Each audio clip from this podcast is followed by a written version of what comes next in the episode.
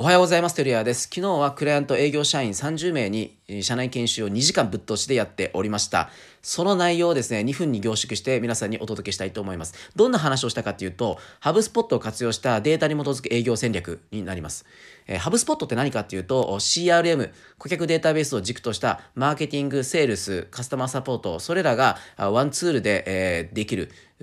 ツールになります。アメリカの会社です。で、うちもハブスポットのパートナーをしております。で、ここで大事な考え方が、引き寄せる、インバウンドっていう考え方になります。引き寄せる。お客様が、あその会社を見つけてもらって、で、えー、問い合わせなり、依頼が来て、えー、そこでしっかりとお客様に対して関係を構築して、えー、満足していただいて、えー、またリピート増えが増えていくと。その考え方と具体的な実践のお話をさせていただきました。はい、でここでポイントになるのがお客様の、まあ、見込み客の行動、これをバイヤージャーニーと言います。バイヤージャーニー、似た言葉でカスタマージャーニーっていうのがあります。この違いはですね、バイヤージャーニーっていうのはお客様になるまでのプロセス、カスタマージャーニーっていうのはお客様になってからのプロセス。これふたつ考えていく必要があるんですけども、まず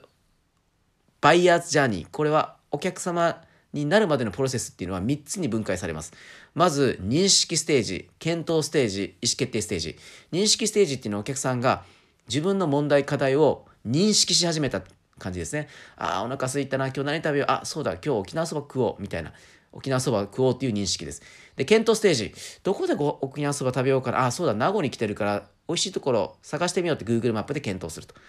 これ検討ステージで、意思決定ステージ、えーレビューもあるし、えー、結構コメントもいい評価だからここ行ってみよう、意思決定ステージ。これらをみっつに分解してやるべき施策を考えていく。で、営業の役割っていうのは意思決定ステージで受注すること、マーケティングの役割っていうのは認識ステージ、検討ステージまででリードを獲得していくこと。これらをしっかり仕組み化できれば営業は、えー、受注率が高くなる。そういう話をさせていただきました。今日も頑張っていきましょう。